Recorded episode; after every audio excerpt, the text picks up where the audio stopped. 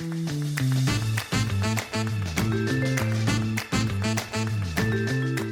It's spring and you want to hike, bike, hit up the farmer's market, but the last thing you want to do on a warm, sunny morning is clean house. That's where Greenland Pro Cleaning comes in. They're eco friendly, allergy friendly, and locally owned in Asheville. Listeners of The Overlook get a free upholstery and refrigerator cleaning upgrade with their first booking. Just use the code PODCAST at checkout. Make the most of your time this spring and visit greenlandprocleaning.com slash overlook.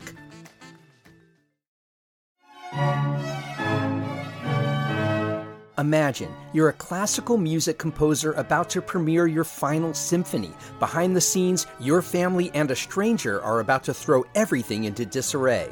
Welcome to A God in the Waters, the latest play by the venerable Asheville writer David Brendan Hopes. Look for a lot of laughs, but also a deeper reflection on the making of art and its impact on the people closest to the genius at work. The Sublime Theater presents A God in the Waters May 9th through 18th at the BeBe Theater in downtown Asheville. For tickets and details, go to thesublimetheater.org.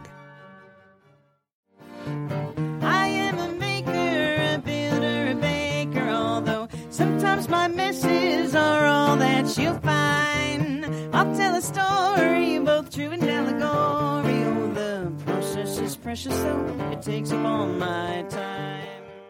If you're not earning at least $22.10 an hour, you can't afford to live in Asheville. That's according to Just Economics of Western North Carolina, which last month updated its living wage rate for Buncombe County. It climbed $2 an hour in less than a year the exponential rise in housing costs is very drastic. We have the highest fair market rent in the state, but we do not have wages that compete with places like Charlotte and Raleigh this is The Overlook with Matt Peiken, a podcast about the news, arts, issues, and trends of Asheville, North Carolina. My guests today are Vicki Meath, director of the nonprofit Just Economics, and Jen Hampton, the organization's housing and wages organizer. Just Economics has a living wage certification program that only a fraction of local employers participate in. We talk about the struggles facing Asheville's workers due to increased cost of living. We also talk about the organization's advocacy for affordable affordable housing, and the importance of supporting businesses that do pay a living wage. And lastly, they point us to signs of hope on the horizon. I began our conversation by asking Vicki Meath how Just Economics has evolved in the 14 years she's been with the organization. Yeah, so in 2010, we were primarily just a living wage organization. We had the living wage certification program, which we still have. And we had this program called Voices for Economic Justice, which we still have, and we did some public policy work around living wages. Since that time, our work has not changed. I would say it's evolved. So it's evolved to include more issues because our mission is to educate, advocate, and organize for a more just and sustainable local economy that works for all in Western North Carolina. So tell me, how have these issues that you've taken on in that time, how do they work in and revolve around that issue? Yeah. So again, our mission doesn't say anything about living wages, but our organization really got started with a living wage campaign because we look at wages as a cornerstone for building a more just and sustainable local economy. Since then, we've taken on the issues of better transit and affordable housing. And those issues have become part of our work because the work comes from our members, from the people that we work with. And uh, we worked with some people back in 2012 that started talking about transit as an economic justice issue and changes to the bus system that had affected their economic opportunity and their economic security. And so when we were adding transit as a primary issue of focus for Just Economics, we also said we can't add transit without adding housing. Our organization really got started because housing is very inconsistent with wages. We have big city housing costs, but we don't have big city wages. Yeah, let's go back to the roots of this. I understand the genesis of Just Economics mm-hmm. was around 2000, mm-hmm. and that it started with a campaign to get higher wages for city and county workers. I thought that was kind of interesting that even back then, I didn't get the sense before looking into this that the cost of living in Asheville, even back then, was such a hot topic. Yeah, absolutely.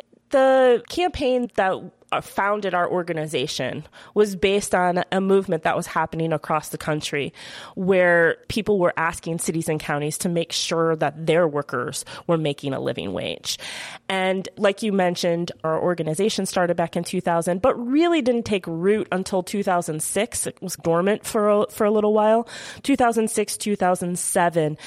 And at that time, even back then, housing was a, a, crisis in our community and wages were not consistent with the cost of housing. And so back from the beginnings of our living wage formula, our living wage, developing our living wage, it was based on the cost of housing. There are different ways to determine a living wage. We started off based on the cost of housing because even at that time, 2006, 2007, we saw that wages were inconsistent with housing. Yeah, what else comes into that formula now beyond just the cost of housing? What other elements play into determining what a living wage in the city is? Yeah, so like I mentioned, there are different ways to determine a living wage. The method that we use is based on the cost of housing and looking at housing as uh, what you need to prove to your landlord that you could make three times the rent. Okay. So our living wage, the numbers that go into that formula are solely housing numbers, but they are in a consistent range with other organizations that determine a living wage, like MIT, like the National Living Wage Program that we work with, Living Wage for Us. It's a very consistent range. They use different formulas, but we come up with a, a similar range of, of numbers. And what was the living wage when the organization first started? What was determined to be a living wage back in 2000? Or if you can't speak to that, what was it in 2010? We didn't determine the living wage in 2000. We initiated in 2000 kind of went dormant for a while and then it took root really in 2006 2007 right. I, I can't remember the exact number when i started in 2010 the living wage rate was 11 uh, 35 so or 985 if you provided employer provided health insurance. So, from what I'm gathering, the living wage or the cost of living here has doubled pretty much in the time since you started. Jen, talk about your work on the ground. You've only been with Just Economics for 10 months, but your work with the organization goes back a few years with organizing. Talk about the scope of your work and what you do the scope of my work now is I organize people around affordable housing issues, people who are other advocates in the community to support each other's work in advocating for housing issues, basically around affordability and availability of housing. And then I also am working with tenants to address things like living conditions. Back before I started working with Just Economics, I was solely organizing workers around things that they need, like living wages and paid time off and fair scheduling. But I feel really fortunate now because there is, like Vicki's saying, such a correlation between the cost of housing and wages that we make. And those two issues are really inextricably linked. I would think one of the main challenges is just employers raising wages. You have a certification program for yep. employers that you tout whether they do provide a living wage, and they, that's a formal certification process they yes. can go through, right? I thought in some ways this number seemed low to me. Now, maybe provide some context that since 2008, your organization is certified 400 plus. Mm-hmm. I don't know what that means yes. 450, 490, 401, but you have certified more than 400 local employers as p- providing a living wage. Give us some context for that. How many employers are in this region? That seems like a small percentage. It is a small percentage, but I want to say it's a small but mighty percentage. And this is exactly why we're urging consumers to support those types of employers that want to support the type of community we want to live in. One where people can meet their basic needs and be able to participate in our local economy. I'm not sure on the total number. I think it's around 7,000 employers in Buncombe County.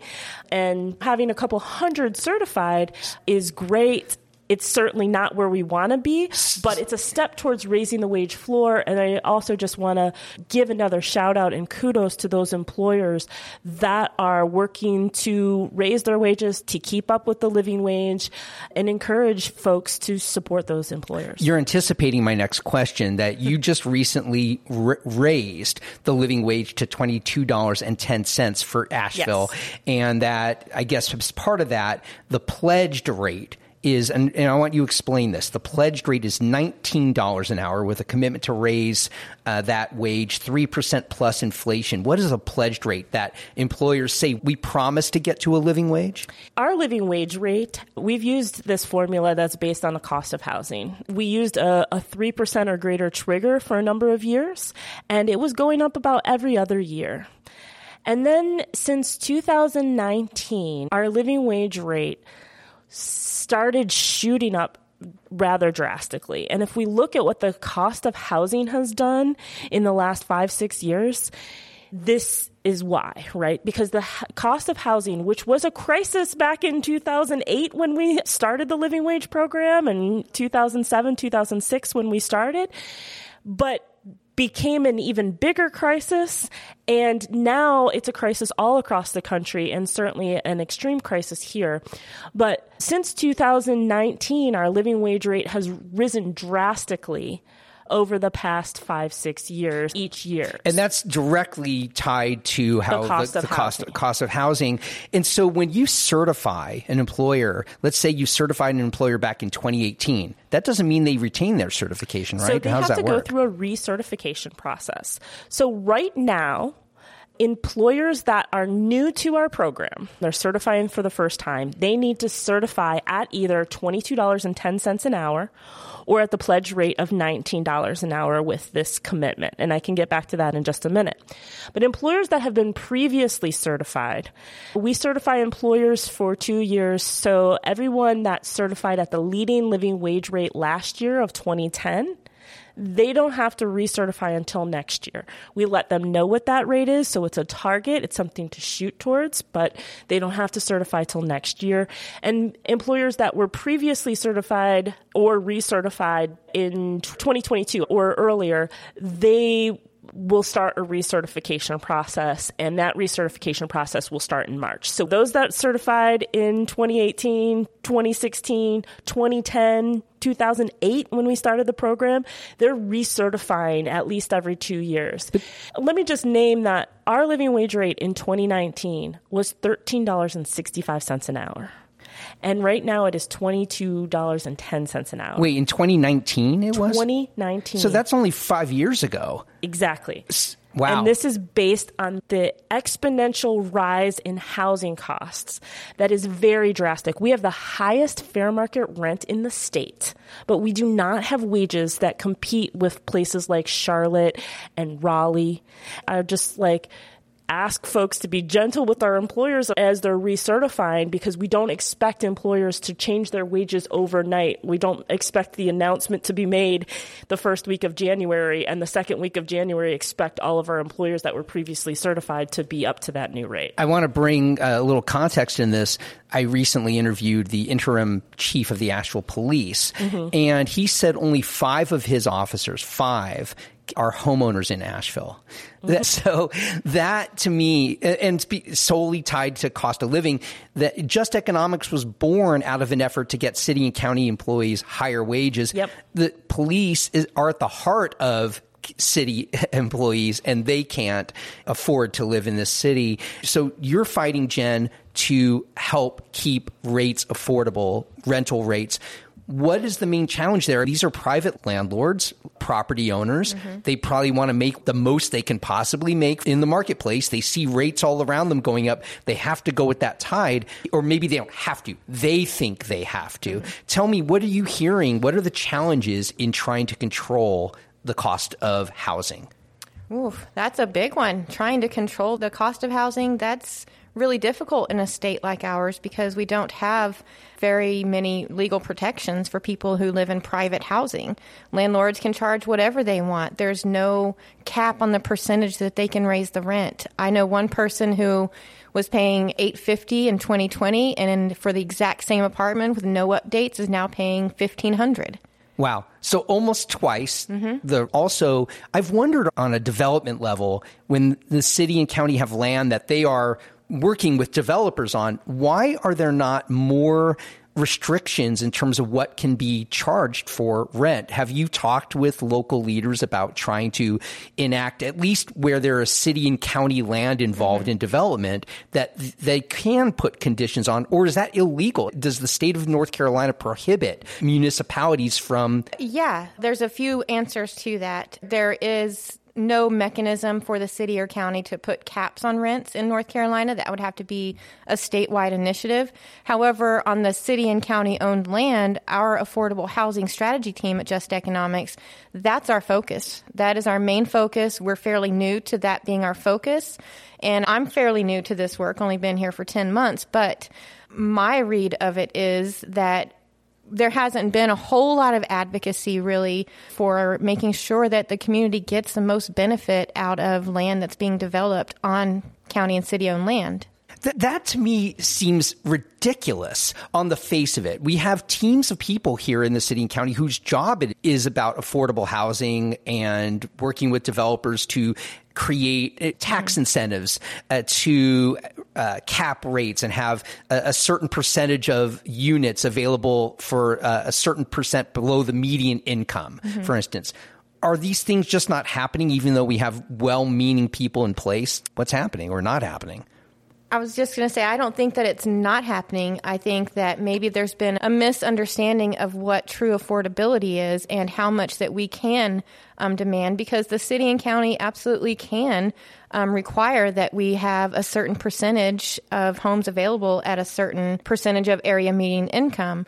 And I feel like there is being progress made in city and county government. There is an awareness of this crisis that's happening in the community. And in the community, it's hard to miss. Everybody is talking about this lack of affordable housing. I believe that there is going to be forward momentum on this and that there is a better ad- understanding of what true affordability is and what else goes into the affordability aspect, like transit and accessibility to amenities that people need.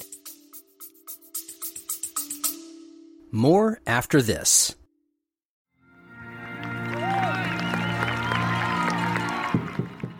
When you go to an Asheville City Soccer Club game, you're not just watching soccer, you're welcomed into what players and fans call the South Slope Blues.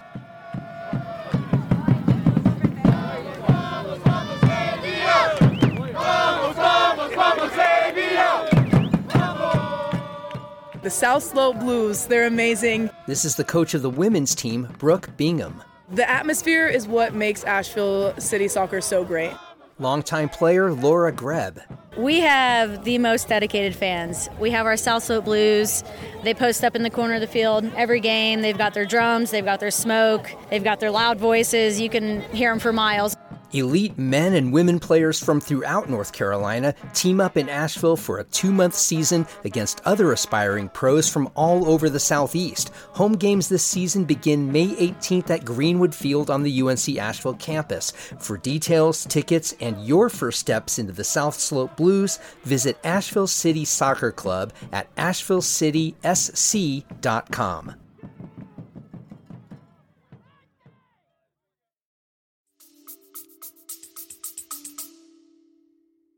When we're talking about private developers, though, what arguments are you making? What sentiments are you talking about with developers, or if not developers, landlords, property owners, to try to keep in mind livability? Or is that a conversation that's just a non starter with developers? Am I being naive here?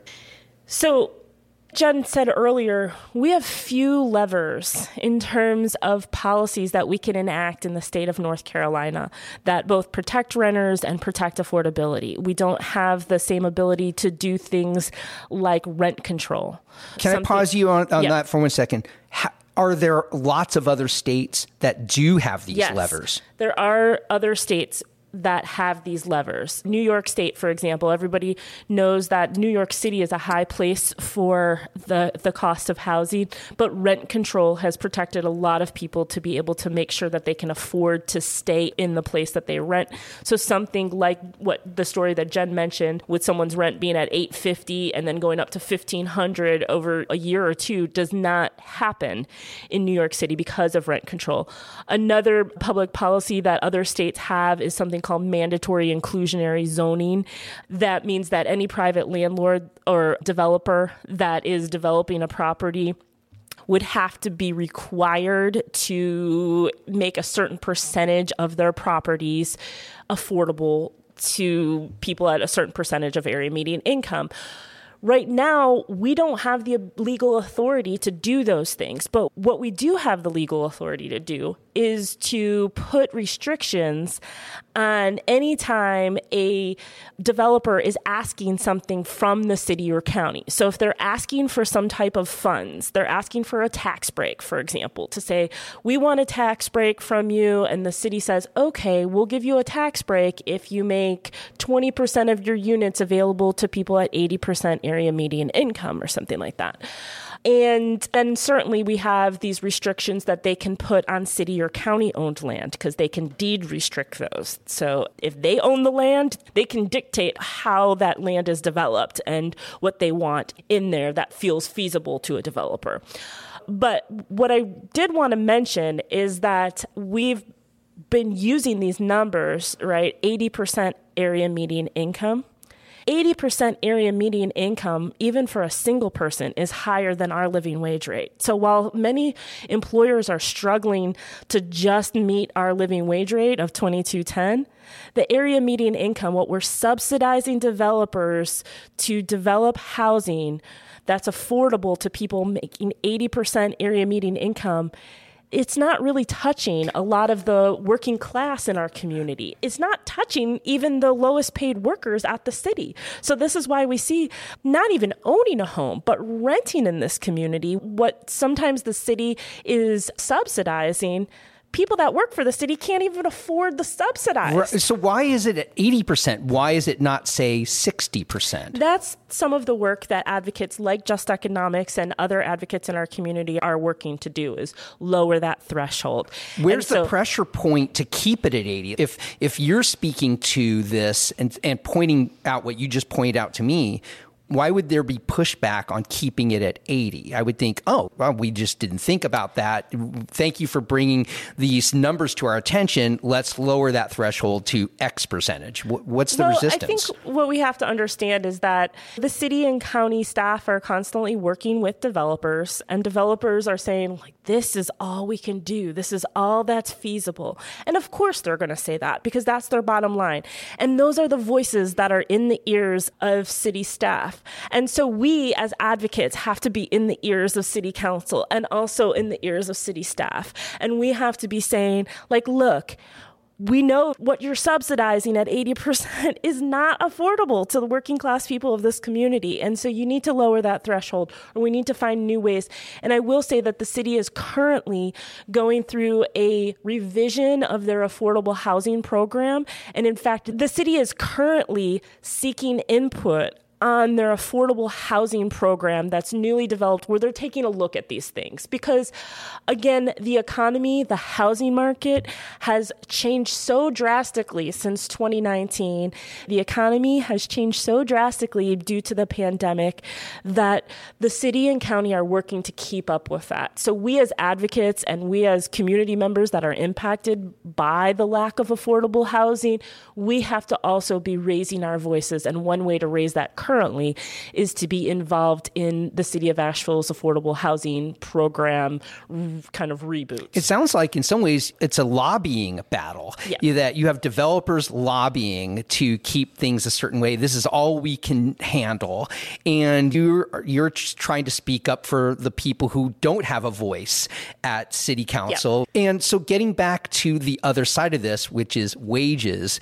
I can imagine employers saying this is all we can handle. We cannot pay more. And in fact, there have been employers in this town who have tried to pay more at a certain point and had to retreat. I think of the former restaurant Blue Dream Curry. At one point, they made a big public proclamation about this. We are going to pay a living wage. This is back in like 2018, I think it was 2017, somewhere around there. And they were going to pay 17 something an hour at that time. And they kept that up for maybe a year, two years. And they said publicly, we can't do it because our customers don't want to pay higher prices. Even if we eliminate tipping, we're building that in to the cost of the meal and it just wasn't translating to the public. That's just one anecdote. That's one story of a company of a business that tried a living wage and for them it didn't work. Well, let's be clear though that Blue Dream Curry was living wage certified the entire time they were in business. And there's probably multiple reasons why Blue Dream Curry is out of business. We loved that place as well. I loved it personally and loved the the owners of that business. But I would say that we understand again, we know that these rising labor costs are hard for a lot of employers. And not all industries are created equal. Not all employers are created equal.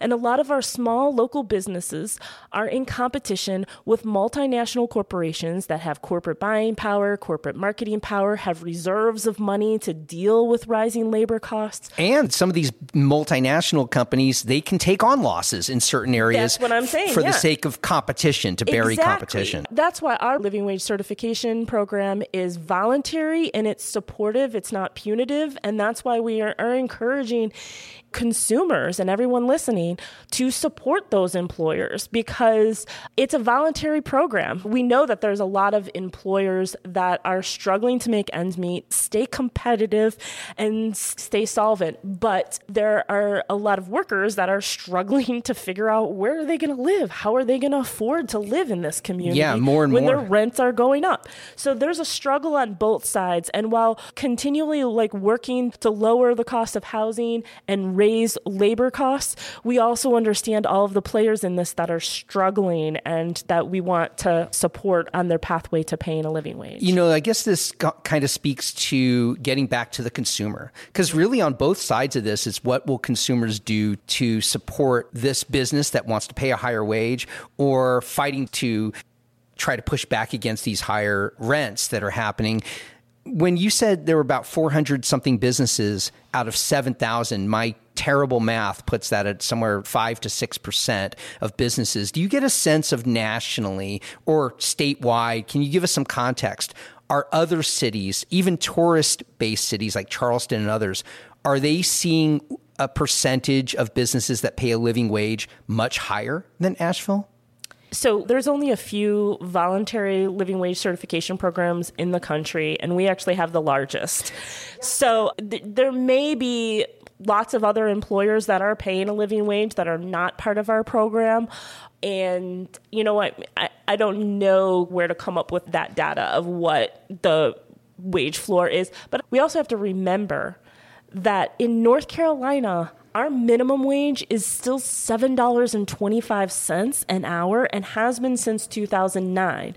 We don't have the same legal ability that they do in other states to raise it per municipality or per county. And there's a city in Washington state that their minimum wage in their city is above $20 an hour. So when you look at our living wage rate at 22.10 compared to $7.25 an hour, we're 3 times the minimum wage. But when you look at other places that have a higher minimum wage like they do in Seattle, San Francisco, uh, and uh, many states around the country, there's other states where the difference between what the minimum wage is and the living wage is not as stark. I think that speaks more to this legislature than it talks about what actual wages are in the state. All you have to do is drive along Merrimon Avenue and see the signs at Wendy's and McDonald's saying, we'll start you at $16 an hour. I would think that the minimum wage is more just legalese than are there actual businesses that are paying that amount? I think when you look across the state, first of all, we're in Asheville and the market is different here. And we've also had a period since the pandemic began where there's been this quote unquote labor shortage. And that has actually been good for worker organizing. And I think, could speak to, to what's happened with our workers' assembly and, and some of the worker power things that have been happening over the past several years. But if you go into our rural communities, we do see people that are still making eight, nine dollars an hour. Maybe not seven twenty-five, but we we do see people that are struggling below ten dollars an hour still. Jen, you've worked in the restaurant industry uh, a long time, and we still have servers, hostesses, hosts, uh, bartenders. Are more of them moving out, but then commuting into Asheville? Are you seeing that happen and having to move further and further out, but still come here to work? Yeah, absolutely. That's the case. More than not, I think people are living outside of the community in Candler, in Swannanoa, in Leicester, way down in Fletcher. People are having to live far away and commute 20 30 minutes to work. And if they're not, then they're having to share a house with four or five other people just to be able to live close to where they work. And people are starting to get fed up with that. And I do hear people saying, if I can't afford to live here, then I don't want to work here. So we're losing, in my opinion, because of the cost of housing has risen so drastically that people need to make so much more money just to survive here. We're losing a lot of people who made our community what attracted tourists in the first place. People came here because the people who worked in these unique restaurants and bars and all the cool things that we have. It's the people, the artistic, creative, unique, wonderful, weird people of Asheville that the tourists were coming here for. And I feel like what I'm seeing on the ground is we're losing some of that. And I'm happy to see places like Canton and Marshall even is turning into the cool hip places that Asheville was once known for. And we risk really losing a, a, large part of our economy, the tourism industry, because people can't afford to live and work here anymore. You're mentioning some of these outlying cities and areas. And I know Just Economics, part of your study said that the living wage in rural counties, rural communities, is $16.40 an hour. Are we seeing that even met? Uh, is that also a struggle for businesses to meet even there. Are businesses in Asheville struggling to meet the rural living wage and are, are businesses in the rural areas meeting that wage? We use a different formula in our rural communities and we're doing recertification right now for our rural communities. We raise the rate every two years so we raised it last year and then we recertify this year.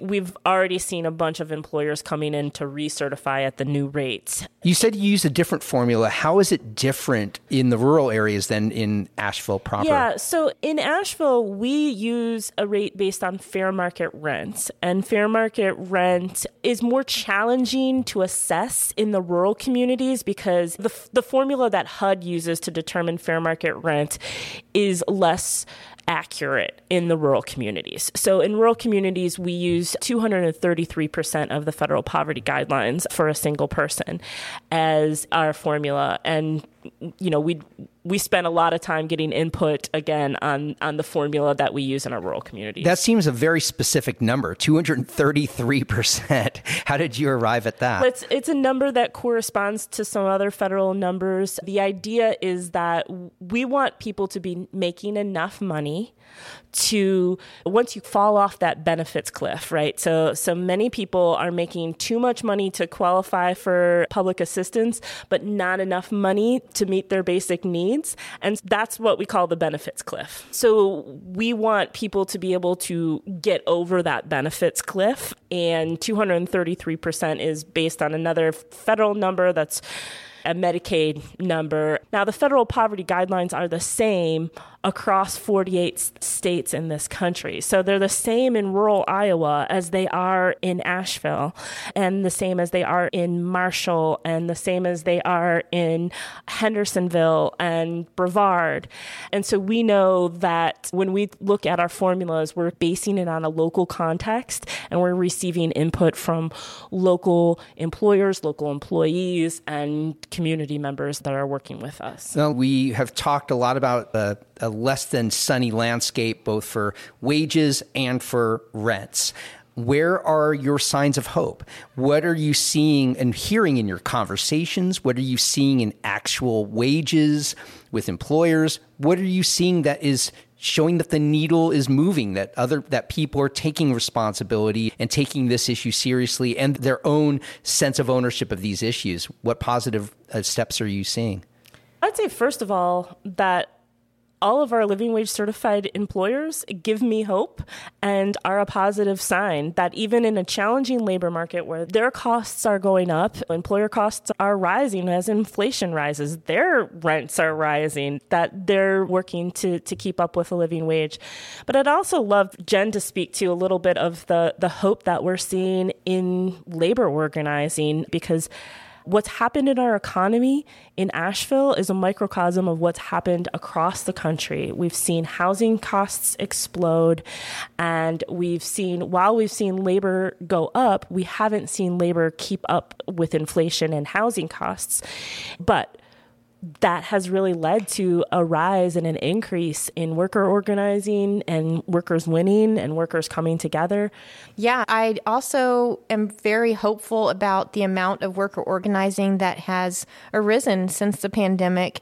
And it, it seems like the collective struggle that people are feeling has ceased to be more of an individual experience and rather a community experience. People are realizing because things are so dire and because cost living is so high and the pandemic showed people that, oh my God, we don't have paid sick time yet. We have to work in a restaurant when we're sick. People are starting to realize that it's a systemic issue, these things, and that the only way we're going to change it is by coming together and demanding better. And there have been so many wins for workers, especially last year. The auto workers, the Teamsters, Waffle House workers down in South Carolina. It's just, it's been huge. The uh, Green Sage workers. Green Sage workers unionizing right here in Asheville. The Workers Assembly, which I facilitate through Just Economics, really has been a, a space for workers to collectively organize and support each other. And through that organizing, through the Workers Assembly, we got Asheville Food and Beverage United, which is now a labor union. All of this struggle and all of this strife, it's really hard, but it's also creating this sense of solidarity across the South, especially, but across the nation too. And we're seeing things like workers organizing in the service industry starting to pop up in Durham and Raleigh and Charleston, in Charlotte and Virginia Beach. So, really, all of this struggle, but also the wins that people are seeing from other worker organizing is giving me so much hope and optimism for the future. Did you want to add something? Oh, I was just going to add one other sign of hope for me is that while I still think we have a, a ways to go, that our local elected leaders are paying attention, they are listening. We have this opportunity, for example, to affect the affordable housing plan that the city's doing, look like with a recognition that 80% of area median income isn't reaching people right now. We have a, a big development that the county is working on on county owned land at Ferry Road, where the county has some really good plans to facilitate affordable housing development. And I'm so glad that you asked this question about hope because there is a lot of challenging things in our community right now, in our world, in this country but there is signs of hope. There are employers that care about their employees and even when it's hard for them. And there are workers that are coming together and finding their power and there are elected leaders that are listening. And so particularly on a local level, it feels good that we're able to make some movement and to impact these things and and not just throw up our hands and say, "Oh, there goes Asheville."